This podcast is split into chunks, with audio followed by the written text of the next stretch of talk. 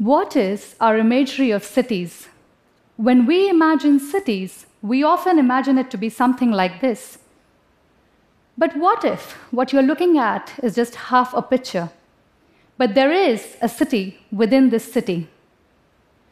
This part of the city is often seen as slums, squatters, informal, and people living here are called illegal, informal, criminals, beneficiaries, supplicants, etc. But in reality, these are poor people with no choices. Poverty is a vicious cycle. If born poor, it can take three or more generations to escape one.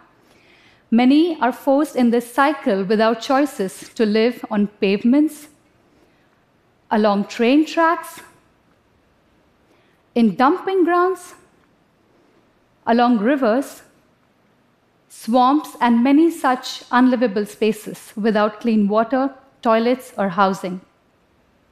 But these places are not unfamiliar to me because since the age of six, I accompanied my father, a doctor, who treated patients in the slums of Bombay. Growing up, I would help him carry his bag of medicines after school lessons. I loved doing that. Wanting to do something about these habitats, I decided to become an architect. But quite early on, I realized that the beauty of architecture was only for the rich. So I decided to do urban planning and joined an NGO in India that works with the urban poor who organize themselves to access basic services such as water, sanitation, and housing for poor living in cities.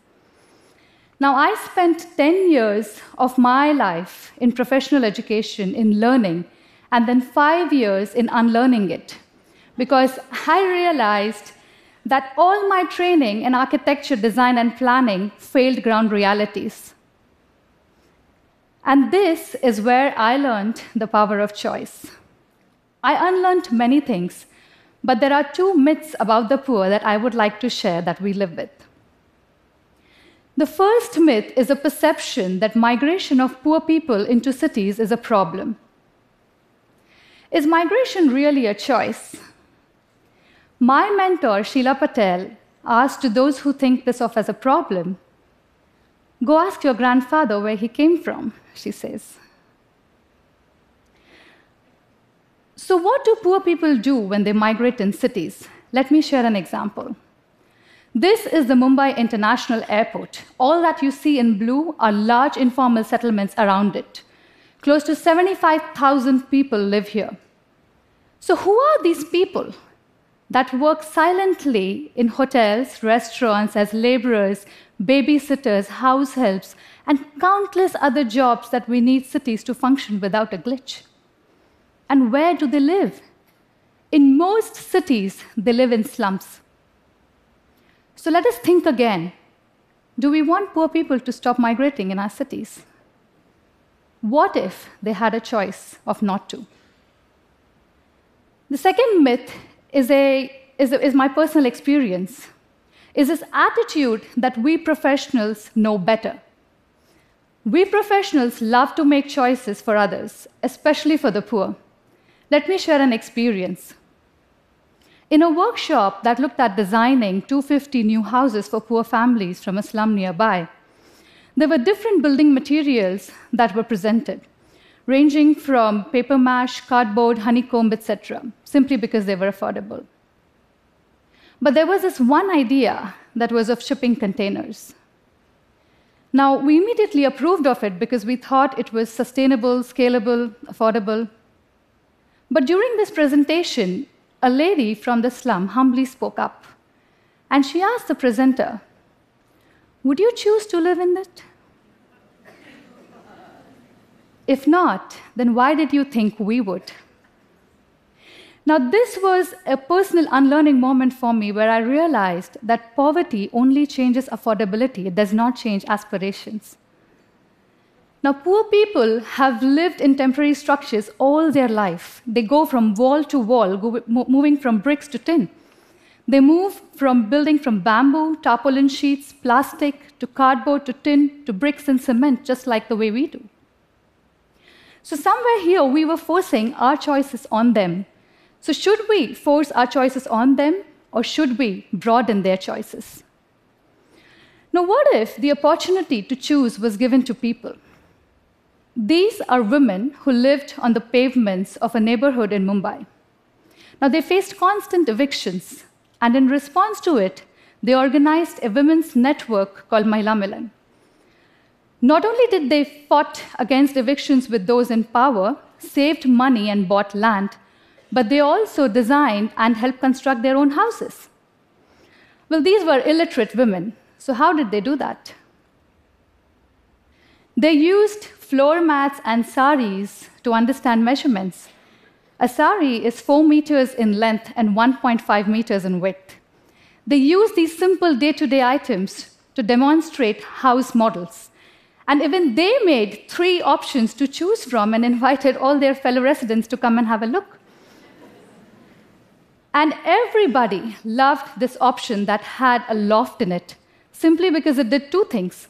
One is it accommodated larger families to sleep in, and two, it allowed home based work such as bangle making, jewelry designing, embroidery, stitching, packaging items, etc.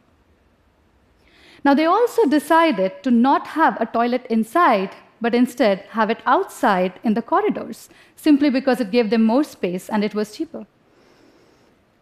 Now, professionals could have never thought of something like that. A formal design would have necessitated to have a toilet inside. Now, these are smaller examples. Let me share some larger context. 881 million people, that's about one sixth of this world, as we talk here, are living in slums and informal settlements. Almost every city in the global south has large slums in the size of townships. Kibera in Nairobi, Dharavi in Mumbai, Khayelitsha in South Africa, just a few.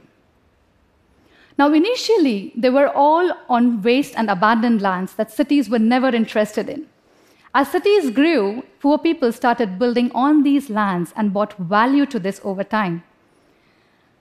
And today, these lands have become real estate hotspots that everybody wants a piece of it.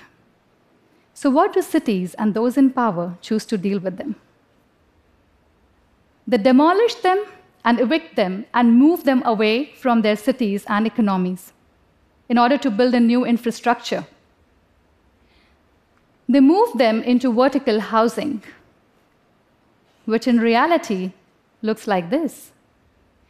Now, when built in high densities, they lack natural light and ventilation and often leads to unhealthy conditions. Now, on one hand, poor people are not involved in the participation of design, and there is poor quality of construction. And on the other hand, they do not understand how to do maintenance, you know, keeping bills, keeping records, forming societies. This is all very difficult for them. And being forced to move into this formal society, they end up looking like this in a few years. Because formalization is not a product, it's a process. Moving from informal to formal for poor people is a journey. It takes time to accept and adapt. And when that choice is not given, it becomes like this, which I'm afraid in future these would become the slums. Now, instead of doing this, what if we accommodated poor people and gave them a choice to be a part of our cities and develop them where they are, giving them basic services like in this picture. Now, what happens if cities and governments could work together, if governments acknowledge poor people and they could build it together? This is Mukuru. It's a large informal settlement in Nairobi. It's one of the largest settlements in Africa. It's home to 300,000 people living over 650 acres of land. To help us understand that scale, it's like squeezing the population of Pittsburgh in the New York Central Park. That's Mukuru. So, to give us a glimpse, this is the condition of housing, and this is what it is in between them. So, what is life in Mukuru like? Just talking briefly.